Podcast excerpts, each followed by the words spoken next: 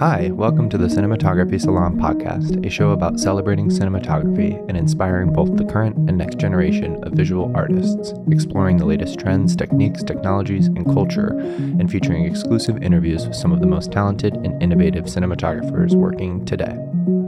Hello, everyone. Welcome to the Cinematography Salon podcast. My name is Peter Pascucci, and today I'm joined by my co host, Ava Benjamin Shore. This week, we are so excited to be doing an in person episode in Los Angeles with the legendary Atlas Lens Company and their co founder and CEO, Dan Kanes.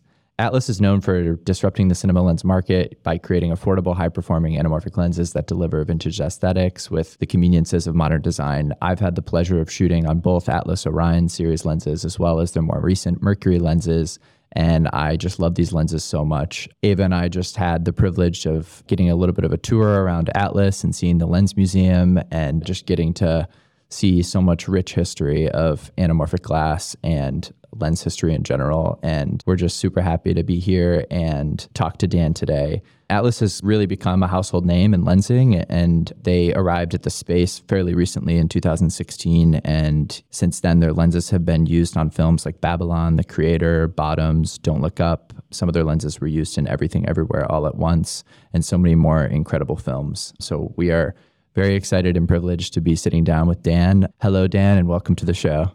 Hi, Peter. Hi, Ava. Thank you so much for having me on. So, Dan, we were wondering if you could share your experience coming from cinematography and then creating Atlas and how this journey has influenced the company's philosophy of being for cinematographers by cinematographers. And I was curious to hear you talk about the intersection of cinematography and entrepreneurship. I think there's so many great examples of cinematographers who saw a need in the market and then were able to provide that service to other cinematographers. And yeah, so I'd love to just hear you talk a little bit about that. Yeah, thank you. It's been a, a long journey. So I started in set lighting back in 2002 and became a local 728 lighting technician because I wanted to become a DP eventually. And I thought that the best opportunity to get paid and learn at the same time would be to be in lighting because I could help set up the lights, observe the way cinematographers orchestrated the lighting for films and commercials. And after we did all the work, kind of sit and keep eyes on, but get paid to observe the way that people would behave, interact, and work together. And uh, it was an amazing opportunity. So, you know, I would be on the rigging crew with people like Michael Bauman, who's now a cinematographer himself, people like Erik Messerschmidt, who was a gaffer that I would work for as a third electrician. And one of the people I met along that way was the digital imaging technician Joshua Gollish, who's now Deakins' DIT. Mm-hmm. And I'd, I'd, see he's in this air conditioned tent with some cables going in there and his monitors.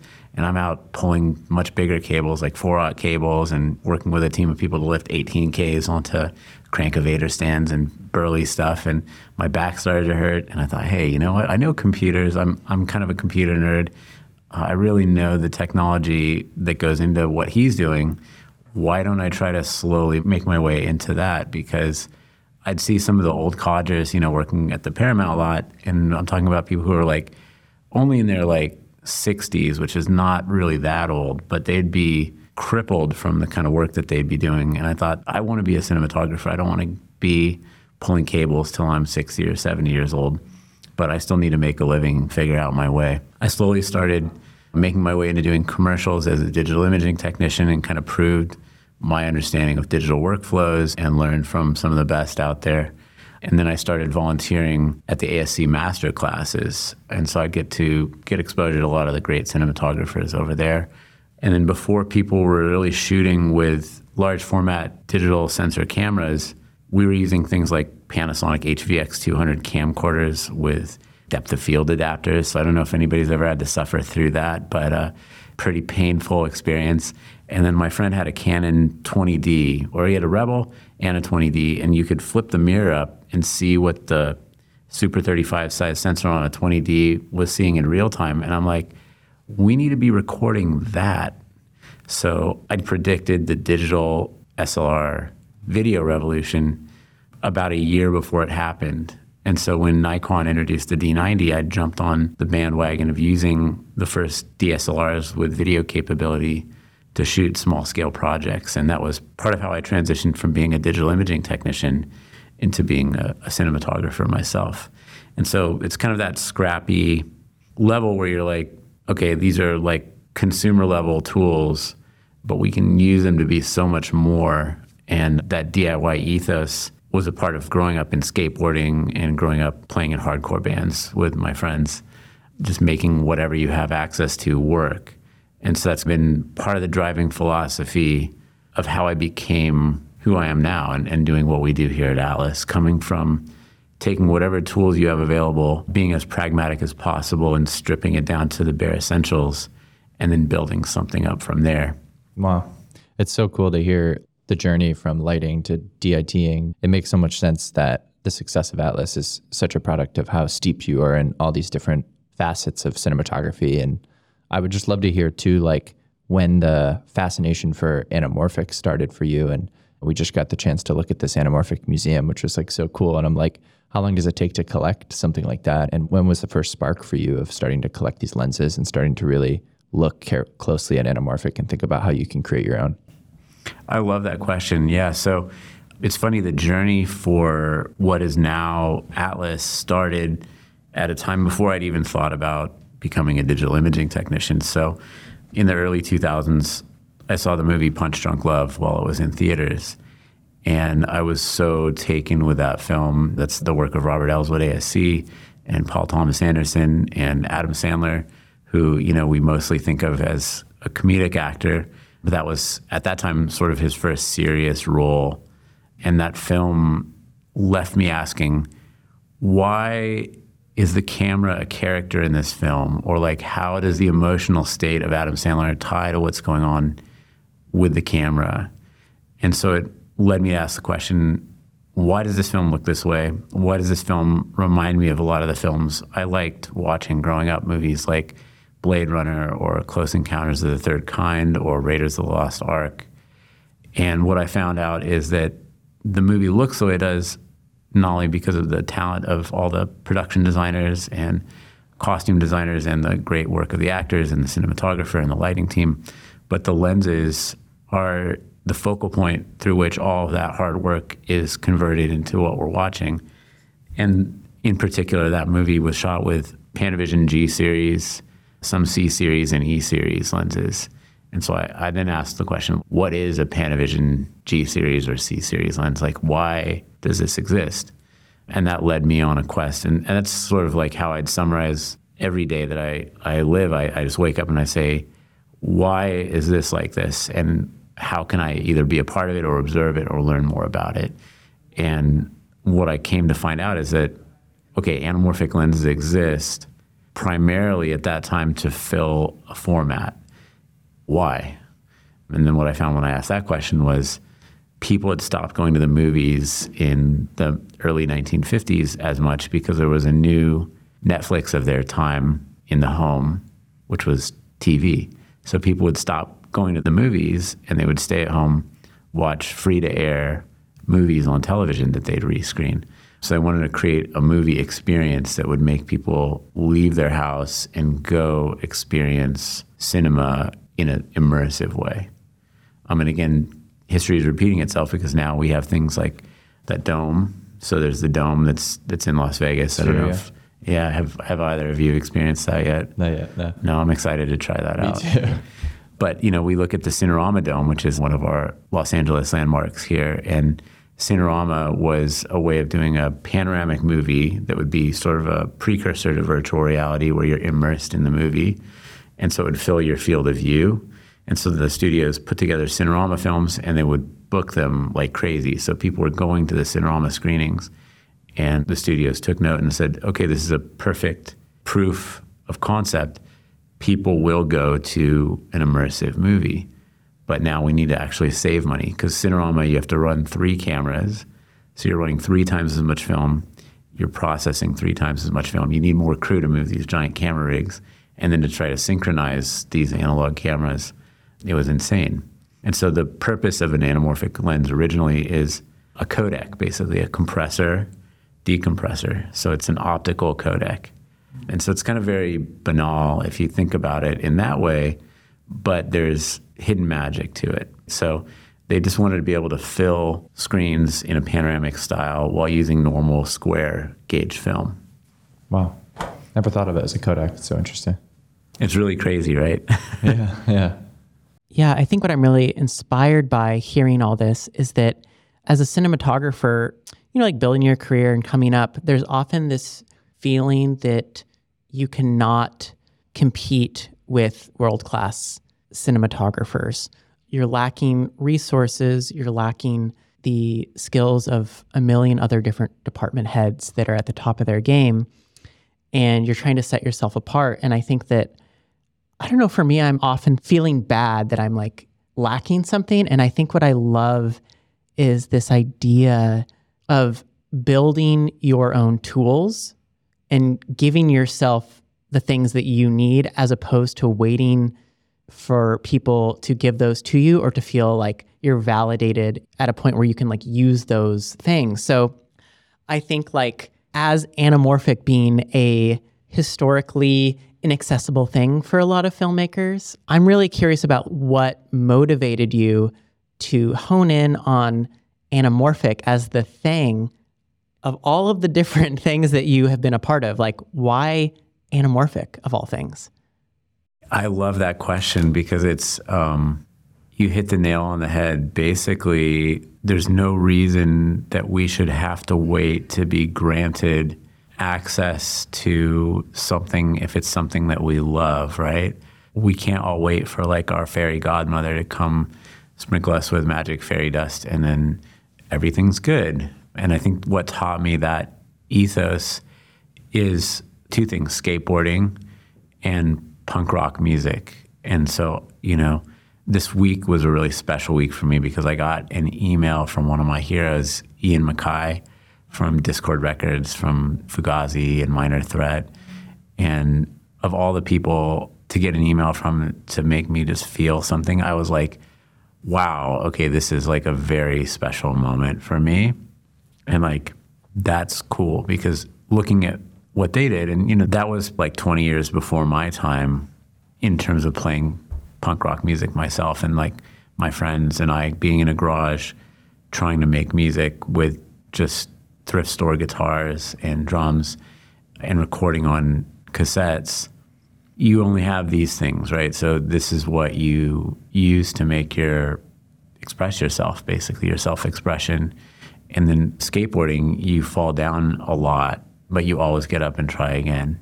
And then there's something to be said skateboarding and filmmaking, I think, to me, they're world class things, but that doesn't mean they're above you. So it's something you should be able to engage in at whatever level you can touch it.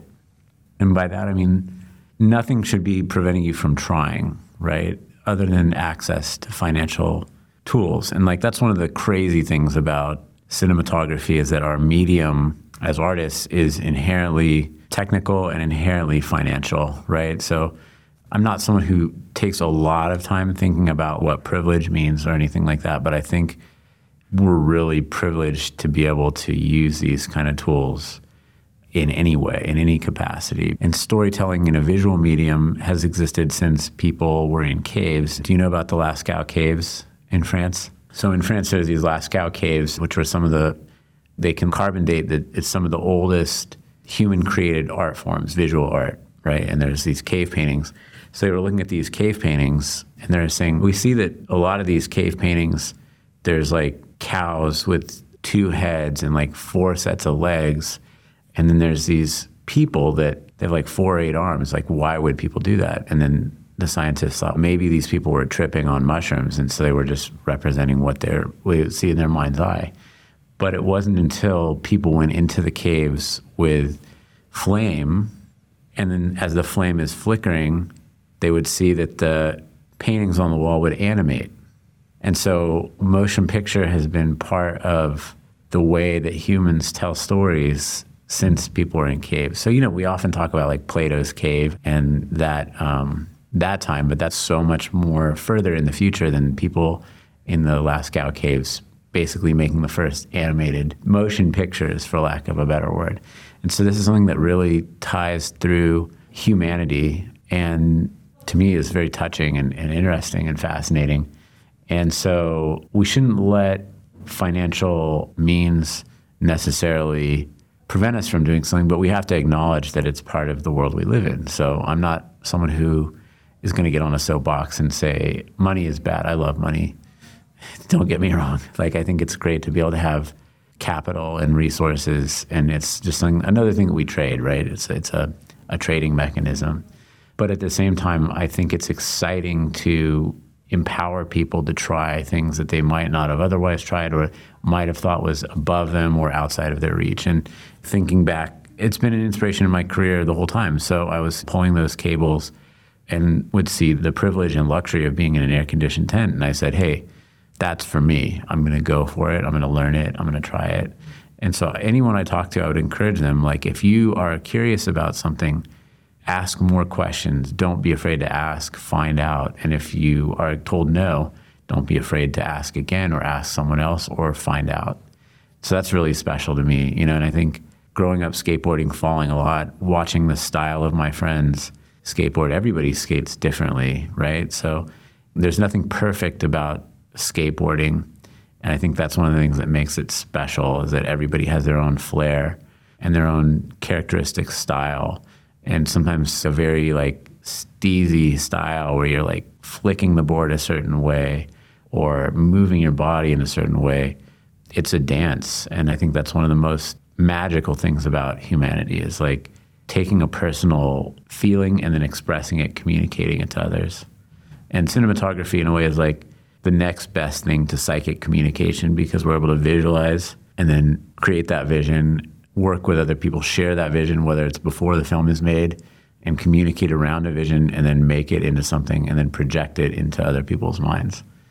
So that sounds a little bit trippy, but it's something that I think is like inherently part of human existence. And I feel really fortunate to be a part of it.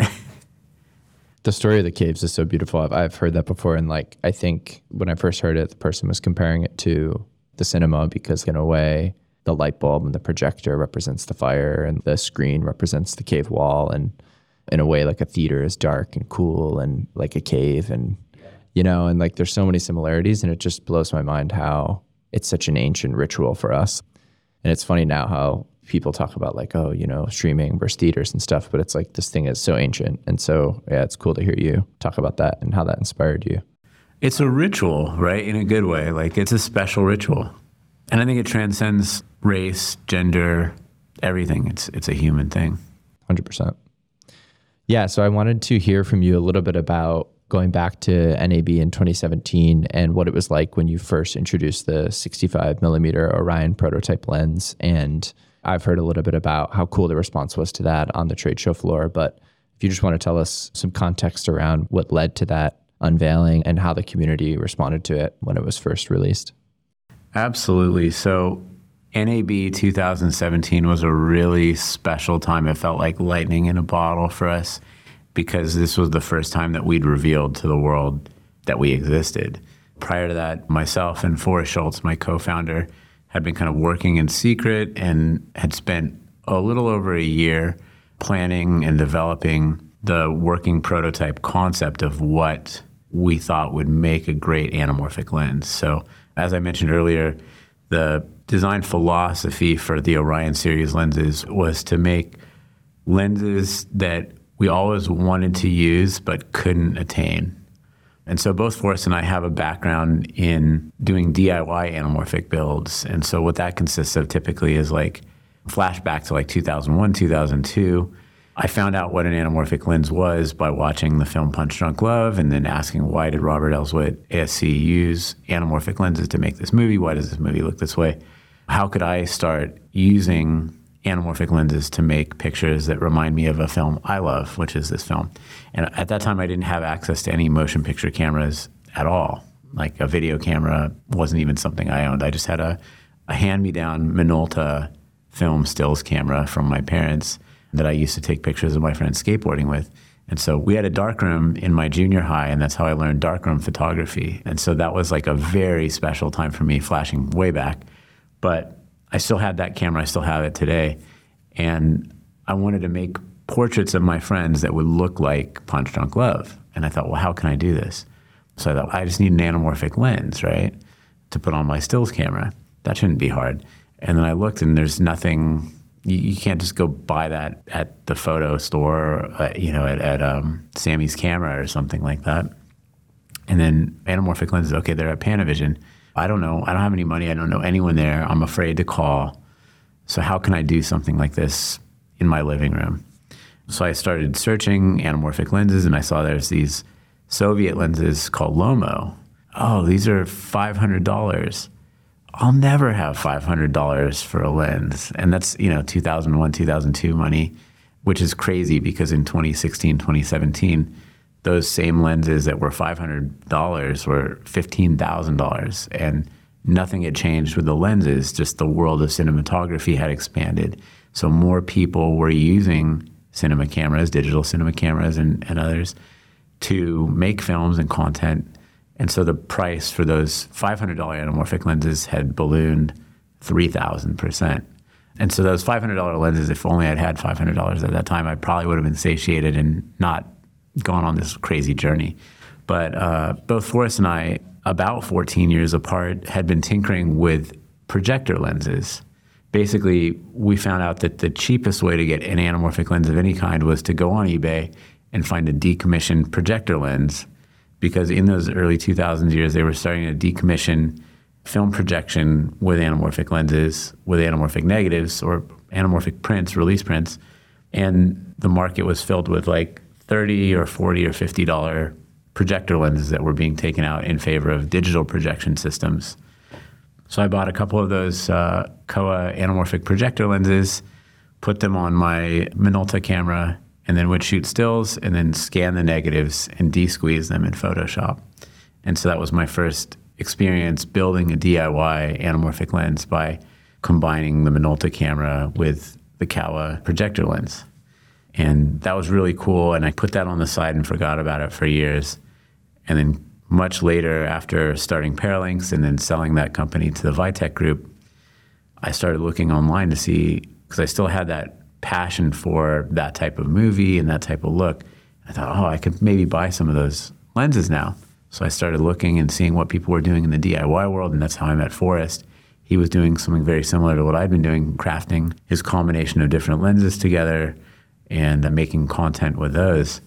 And I looked at what Lomos were going for, and I was like, this is insane to buy a broken Lomo lens for $15,000 and then not know how to service it or if it'll work and do what I needed it to do. And I'd built a lot of experience working on set at that point, so I understood you really need the lens to be reliable and work a certain way with the assistants and with everyone to flow and function in a day-to-day operation. So I was like, well, I really want to use these kind of lenses and like I don't really like the Cooke anamorphic lenses and they're really expensive. So what I could spend buying a set of Cooke lenses I could actually maybe put together a small team and build prototypes of what Forrest and I would think would be the best anamorphic cinematography lens that kind of balances what we want in a lens. And so that's what we did. I pooled my money that I would have bought a Cooke set after selling Paralinx. And so we used that money to build the prototypes.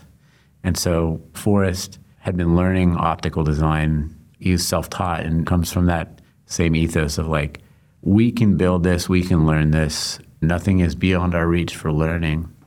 And uh, our chief optical engineer is Scott DeWald. And so I'd met him through some of the research I'd been doing in vision systems at Paralinx. And so he learned optical design for anamorphic lenses by being part of a conglomerate that was migrating from film projection to digital projection. So he learned with some of the best German optical masters And He's a very practical guy, very brilliant optical engineer. So having the combination of kind of my pragmatic sensibilities and kind of whimsy, Forrest's ability to learn almost anything and, and not be afraid to try things. He's a master at both mechanical and optical engineering, 3D printing, prototyping, and then Scott's deep knowledge in optical engineering combined to allow us to make those first Orion series prototypes. And so it was really lightning in a bottle to have these three. We built three prototypes. And I'd been shooting for a lot of the companies that were also exhibiting at NAB, companies like DJI, because I'd gotten really into the drone thing early on. So I became one of the cinematographers that DJI would hire to shoot their content.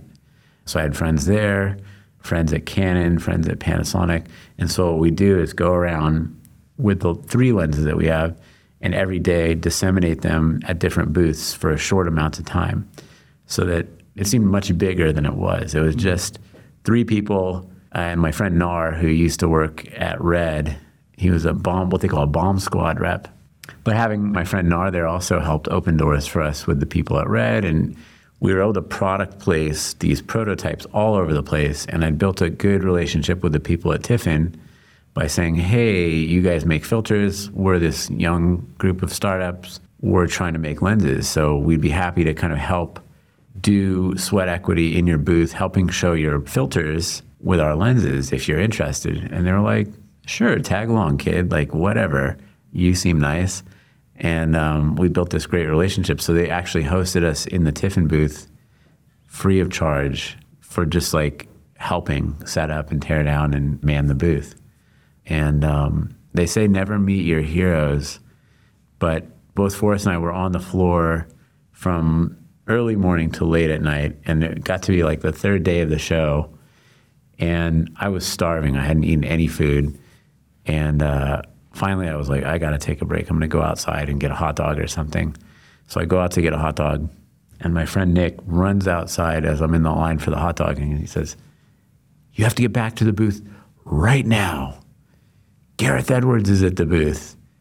Greig Fraser's at the booth. And I'm like, I haven't eaten anything. I'm starving. So I grab the hot dog. I'm wolfing this thing down. Ketchup is all over my shirt. I'm running back to the booth.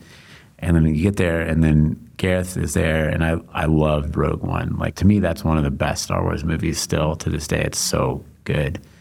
And Gareth and Greig are there.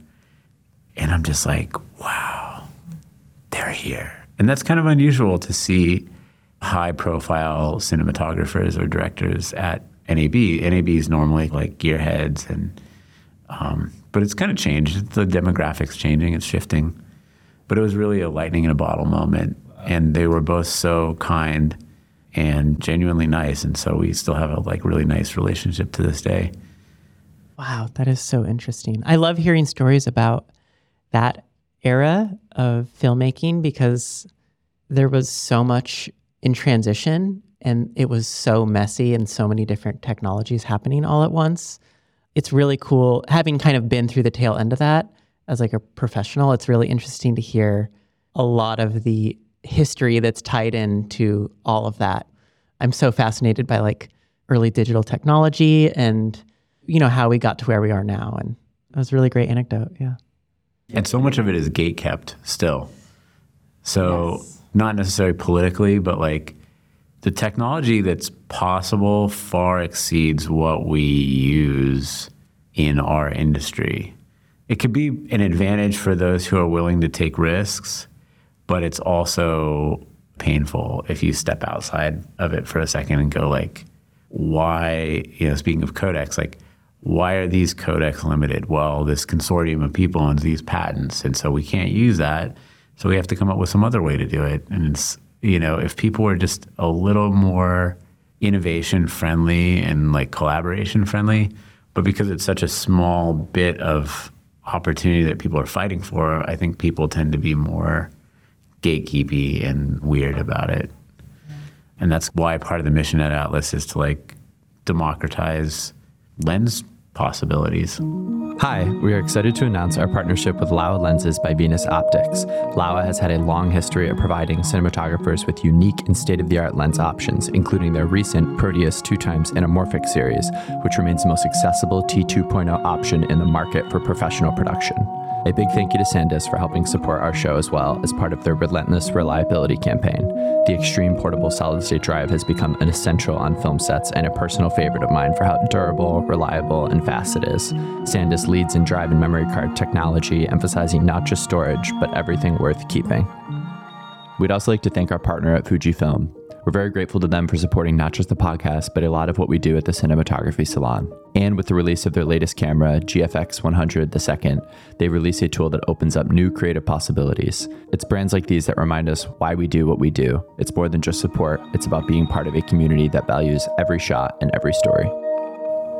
Dan, we loved hearing about this whole story. It's it's honestly so riveting and just fascinating. And it's really funny how too with the work that we do, how we all have these like fascinations and hearing about you using that Minolta camera with projector lenses and stuff. It's like I've had those same thoughts about like wanting to shoot 35 stills with anamorphic glass and like it's just so funny how there's such a common language to what we do. Um, but yeah, we're really excited to dive into some of the technical aspects of anamorphic glass, of Atlas glass specifically, and there's this seems to be this resounding message with Atlas about where the tangible meets the intangible and how anamorphic optics really is a great example of that. And I've heard y'all talk about it and see it in some of the literature and things. And I'd love to take a little bit of time to hear your take on this concept of how optics is where the tangible meets the intangible. There's so many other parts of the image making process that is more concrete and you can really trace what's happening, but there's something about optics and glass that occupies this very mysterious and beautiful space. And yeah, I'd love to hear you just riff on that a little bit.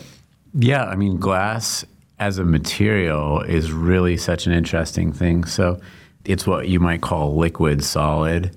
And we look at something like this and say, oh, this piece of glass that we're all talking into all day long or looking at is flat, right? But to our human eyes, this is flat. It's very flat and smooth.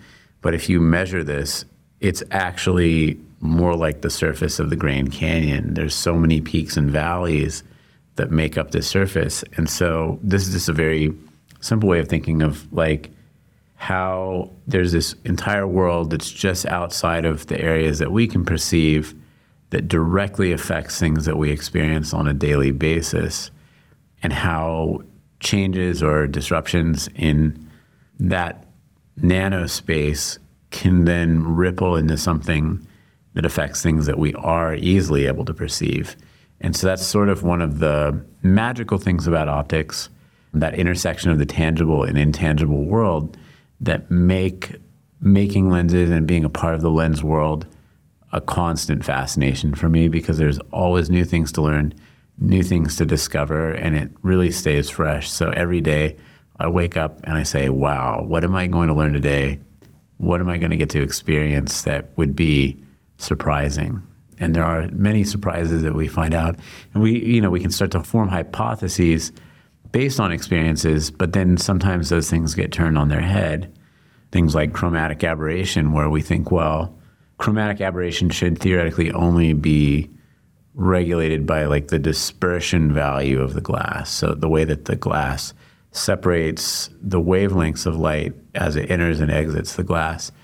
But then you find out that actually there are ways to coat the glass with another material that then reshapes those rays and gives it a different property on a surface level that can regulate chromatic aberration. So that's something that might seem impossible, but then through material science, you discover, oh, actually, there is a way to just tweak this a little bit and really improve or change the outcome. And so it's a science frontier that is easy to ignore because we often believe, oh, we're just seeing everything and feeling it. But the way you see something is different than the way you see something, different than the way I see something but there are similarities, right? And so that intersection of those similarities combined with our own personal flavor and also the ability to use science to say what is actually happening make it a really enjoyable field to be in.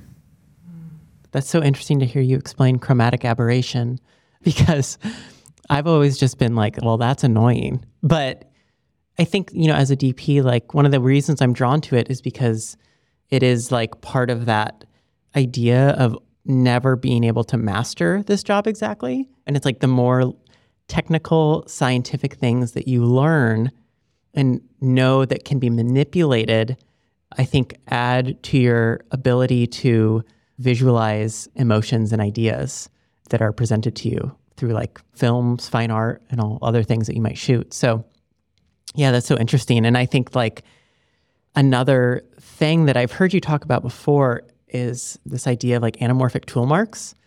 And I was just hoping you could explain that idea to all of us. And then I'm also just curious, like generally, like why do you think people embrace tool marks of filmmaking as well as in other artistic endeavors? So, going to the tool marks, you know, whether we keep them or reject them, we can't ignore them. New aesthetics can be developed, but I think the aesthetic that we, as filmmakers here in this room, in this time period, mostly have experienced in our lifetimes have certain qualities, and then the additive combination of those things informs and influences the way that we want to express ourselves, whether it's acceptance or rejection. But for me, it's mostly acceptance with some rejection. So I'd like to embrace the things that made me feel something when I'd watch a film like Punch Drunk Love or Raiders of the Lost Ark or Close Encounters of the Third Kind. And then if I can make any influence on future artists or the experience of people who are just viewers, it's a way of sharing that memory, right? So it's it's a combination of memory plus imagination.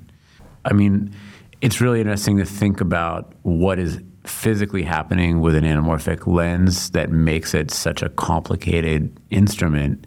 So you're literally taking light ray bundles from twice as wide if it's a traditional cinemascope lens, two times as much light package and compressing it down onto a square piece of film or a sensor. And so forcing those ray bundles to come through a piece of glass twice as much from the horizontal aspect as the vertical aspect makes them do weird things. It's not supposed to happen. As that light comes through the lens, you're going to have oftentimes more astigmatism, which is like an inability for the lens to focus vertical rays and horizontal rays at the same time. And this is something that many of us experience in our human vision. So if our eyeball, our cornea is shaped in a toroid shape, so it's not a perfect circle.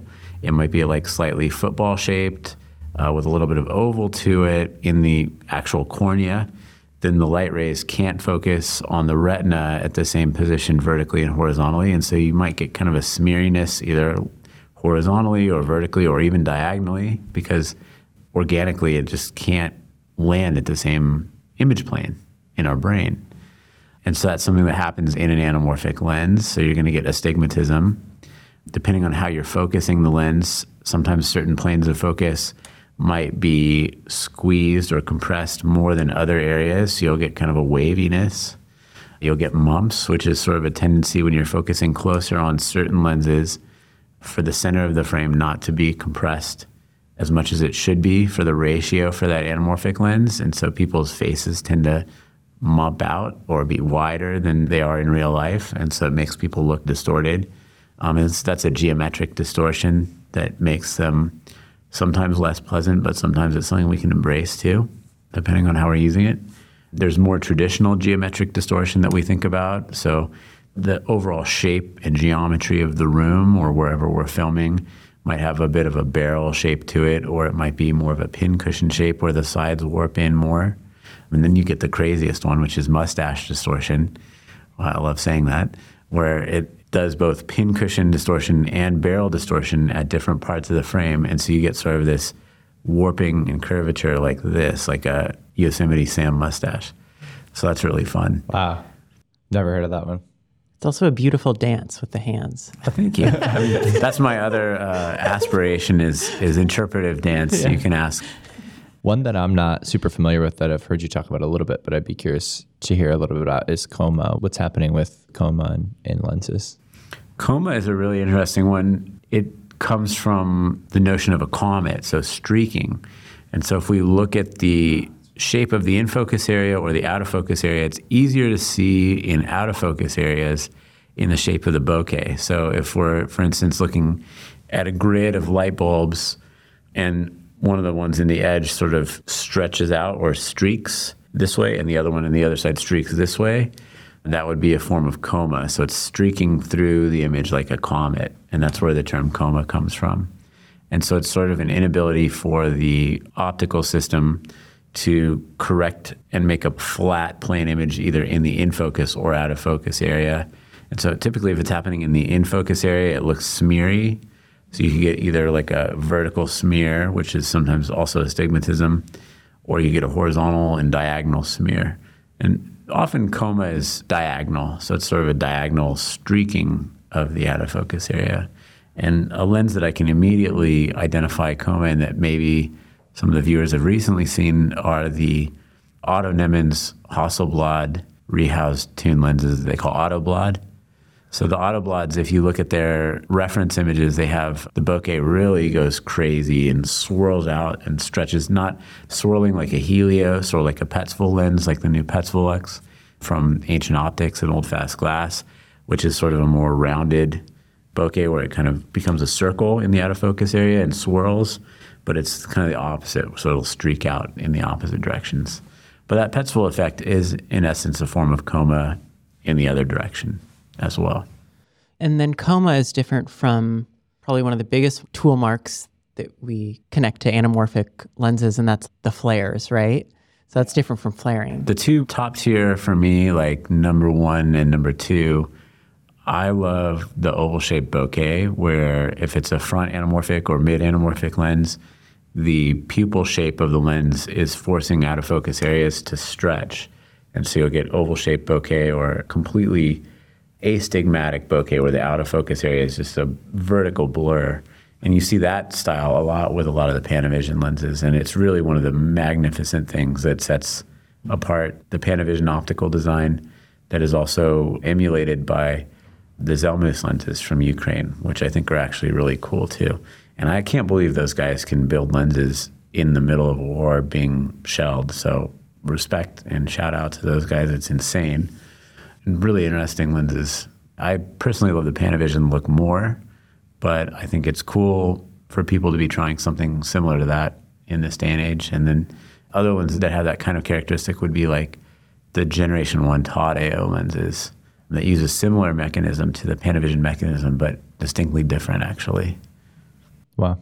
It's amazing. I think, yeah, for, I mean, for me, and I feel like for so many people listening, like getting a peek behind the curtain of some of these things is just such a valuable education on this part of our work. And I feel like it's not often that we're able to absorb all of this. It's really cool to hear you talk about it. And it's so clear that Atlas as a product is a result of exploring so many of these tool marks and which ones to embrace and which ones to correct. And yeah, it's just, it's awesome. Oh, and Ava mentioned the streak flares. So flares are definitely part of our toolkit as camera people. But if you think back more kind of traditional cinematography, most people avoid flares, but you get them accidentally. And so it becomes this chance encounter where it happens in a movie very seldom, but you see it and you go, oh, I saw that thing. What is that? It reveals the artifice and it kind of lifts the fourth wall and we get to pierce the veil and see the mechanism of filmmaking. And I think that might be one of the reasons cinematographers are especially driven to that.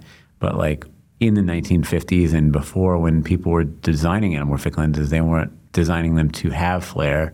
They were doing their best to avoid flares because any imperfection would be antithetical to sort of the target of a lens. So traditionally, up until modern times, people were designing lenses principally for having the most contrast or the most resolution and getting the best color performance that they could with the constraints of what they had.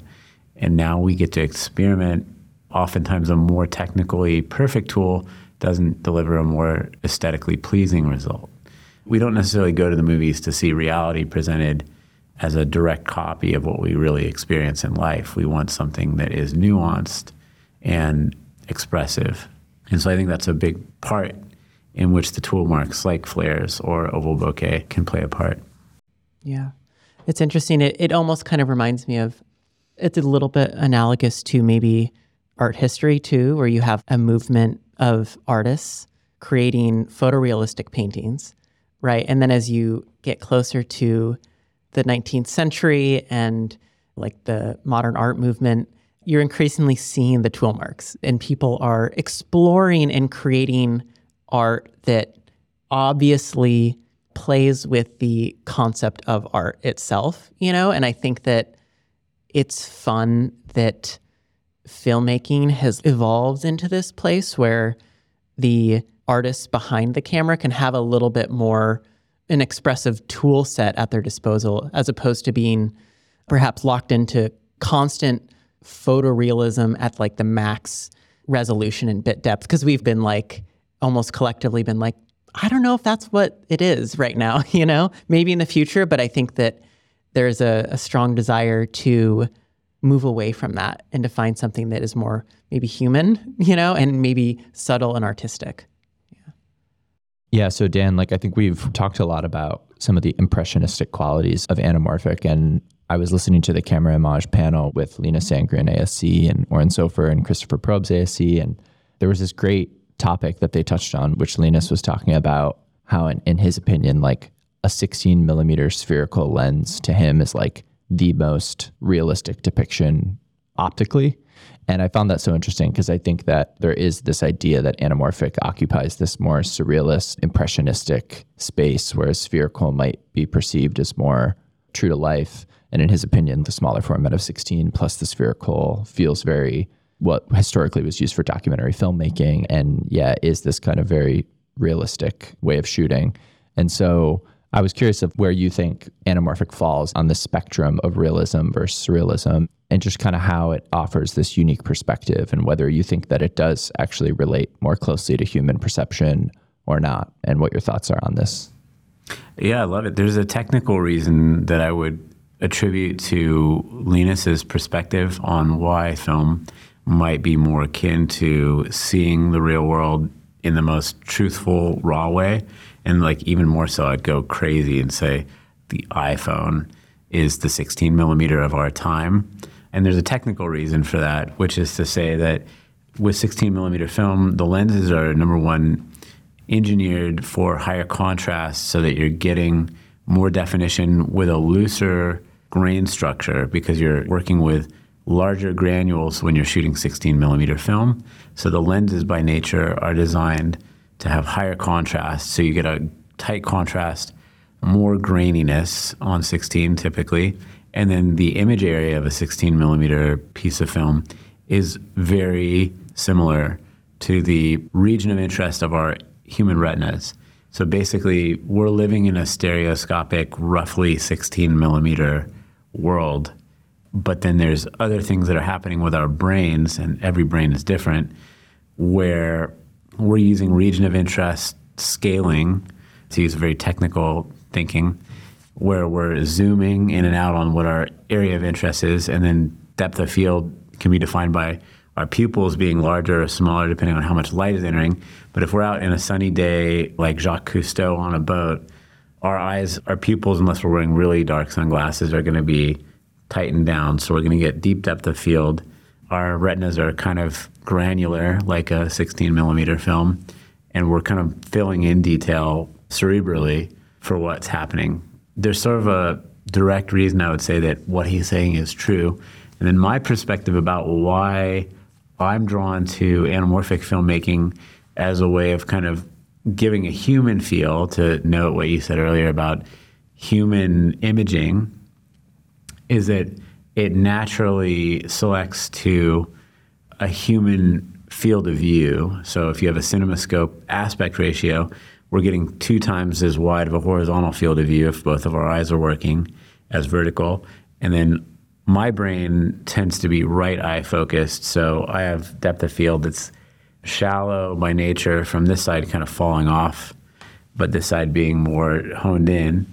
And so there's a little bit of a skew in my vision but we're always generating depth of field concepts depending on how relaxed or tense or focused we are on certain things. And so the human aspect of anamorphic imaging is the field of view, shallower depth of field generally, or like region of interest that's selectable by the camera operator, cinematographer, and camera assistant. And so there's something inherently human, but slightly more, you could say, relaxed or creative in some ways um, not that 16 millimeter is not creative, but it can be more truthful, I guess you could say, or more tied to reality. And even more so, this is the 16 millimeter camera and lens of our time. And so, as a documentarian, this is my favorite tool for making documentary films in the time we live in now. I think that seeing youth be creative and make films and reels in a new format is exciting for me. The vertical video thing, I don't think it will last forever because I think we're going to start having wearable computers and wearable vision systems more and more. And I'm not sure where that's going to go, but I'm excited to see where it takes us because for me, that realm, immersive vision, is more in the anamorphic world. So even if it's completely technically generated by computers, I love the panoramic aspect ratio, whether it's Hasselblad X-Pan, whether it's Cinerama, or whether it's anamorphic imaging. And then there's something magical about doing like square format anamorphic, where you start with a, a tall, skinny sensor and then use the anamorphic to make a square out of that, because then you get all those tool marks like the bokeh and the streak flares but then you also have the added benefit of like being compatible with the square format that people want. So that's a technique that we've been proponents of. I don't want to say that we're the pioneers in that area, but many of our users have been pioneers of using a tall sensor aspect ratio by turning the camera 90 degrees and then using the anamorphic lens to make a near one by one or perfect one by one aspect. And we call that Atlas scope. So we have a white paper on it, but it lets you have all those traditional anamorphic tropes and tool marks with square deliverables that you can then nest sort of a iron cross framing out of. So you can deliver 16.9, you can deliver 9 by 16, and you can deliver one by one with one camera master. I think what has been really interesting about hearing you speak is that I think your brain works in a very specific way. And I love hearing you describe things because you think really big and something that you've spoke of before is this idea of the blue ocean. And I've been thinking about it so much ever since I heard it. And I know that the blue ocean idea was one of your like foundational tenants for the company for starting Atlas. And I was hoping that you could explain what this is. And then also like now that you've established Atlas does the blue ocean philosophy still guide you? Because you've kind of done what you've set out to do. I'm going to tear up here a little bit. I'm sorry. Thank you for such kind words and such complimentary things to say. And um, I mean, I hope that anybody listening and watching this is inspired to believe in themselves. And, you know, like, it's not that I'm special. I just stand on the shoulders of giants who came before me. And then I also want to lift up the people around me and hopefully carry myself forward as well and carry these ideas forward because I think I've had such a fortunate and luck filled and magic filled life that I want to share that with everyone who we come in contact with and like really try to make people's lives better. And that, that blue ocean strategy, I can't take credit for inventing the concept of the blue ocean. Again, standing on the shoulders of giants, but going places that other people are not necessarily doing something and then raising that ocean, like filling the water. A raising tide lifts all boats, right? Is what people say. So I would hope that like even if you don't use Atlas lenses, that being exposed to the concept of anamorphic cinematography and the history of it and the art history that's informed cinematography in general inspires you, no matter where you are, to be a kinder person, a better person, a curious person, and someone who is patient enough to be present for those around you. So, like, we're always in a pushing, shoving race to go somewhere or do something. But if we can take a moment to be curious about the experiences of others and see what we can learn from them, see how we can help them, it will help ourselves and it will help those who come after us. So I think that's really what the blue ocean is about. It's not about a race to the bottom, it's about filling the well for those who come ahead of us and behind us. And that's also a product strategy, making products that are doing things that weren't being done. So answering the call, answering the need for camera people. It wasn't just me who needed a wireless HD transmitter it was a lot of people. And I think what we did at Paralinx empowered people to make better movies, cooler movies. And I think what's really special for me, and to be a little bit vain, I think that the cool thing about Atlas is that not only does it empower people as a tool, it leaves tool marks, something that affects the image and lasts. I feel really, really lucky that people are using our lenses or even just using the thought of what we're proposing. There's so many more anamorphic lenses in 2024 than there were in 2016. And of course, we didn't make all of those lenses. Other people made some after us. But I'd like to think that the opportunity to even consider that might have come from seeing what we did and standing on our shoulder. And I'm not mad about it. We're going to continue to innovate and develop things that people not only need, want, and expect to make their kind of films, but things that I think in 2024 and beyond will surprise people in allowing them to do things that they didn't yet envision. And then the thing that's going to be rewarding for me is waking up one morning and seeing footage made by people with the tools that we made that surprises me. I think some of the most rewarding stuff is the surprise and nuance and creativity that comes from others using the soapbox that we allowed them to stand on. And that's really what Atlas is about building that soapbox.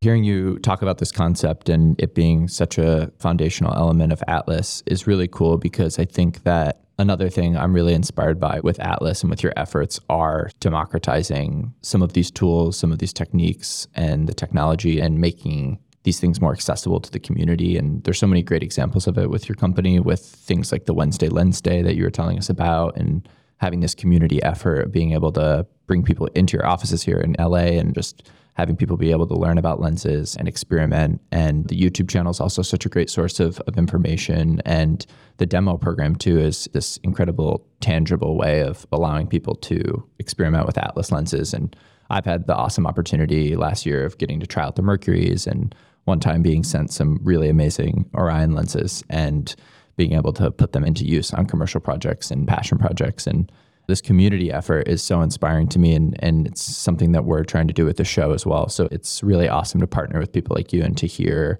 about how important those things are and so i'd love to just hear you talk uh, in whatever capacity you want about that element of things and what it's been like to open your doors so to speak to the community and what some of that response has been and why you think that's an important part of what you're doing here at atlas yeah i mean i think it's really a pleasure to be able to connect with cinematographers and learn from people who come in and also share things that we've experienced. So even the name Wednesday Lens Day is not something that I was clever enough to come up with.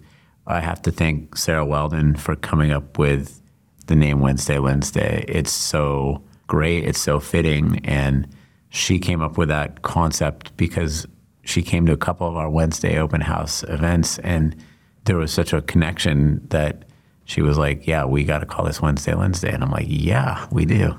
It's perfect." And so I think it's just something that we set a dedicated time every Wednesday for this because we want it to be something that you don't have fear of missing out on. So, of course, there will be some Wednesday Wednesdays that are spectacular where it's like lightning in a bottle and the most amazing things happen. And there'll be other banal ones where it's just like nobody even comes, but that's okay. You didn't miss anything. We're going to do it again. And that comes with the skateboarding idea. So there was this group of skaters that would do something that they called Big Wednesday. And it's just coincidental that it's also Wednesday, but they would literally set up a mini ramp and do a skate demo. And then things would happen by just being there, going back to the craft, honing it, and being repetitive and that's something that I've applied to my life in the way that I exercise. So like I hate exercise. Honestly, I don't like exercising, but my health has been transformed by literally being consistent and doing it daily. And so I think that making a daily ritual or a weekly ritual that you make a practice no matter what you're doing, whether you're a cinematographer or you're listening to this and you're in post production, finding something that you can come back to will let you consistently iterate and improve and make life better for yourself or learn something. Often we're just scattered to the wind by happenstance. And so I think being able to come back to something and hone it, you know, it's that 10,000 hours coming back and doing something that really lets you master it and then continuously learn.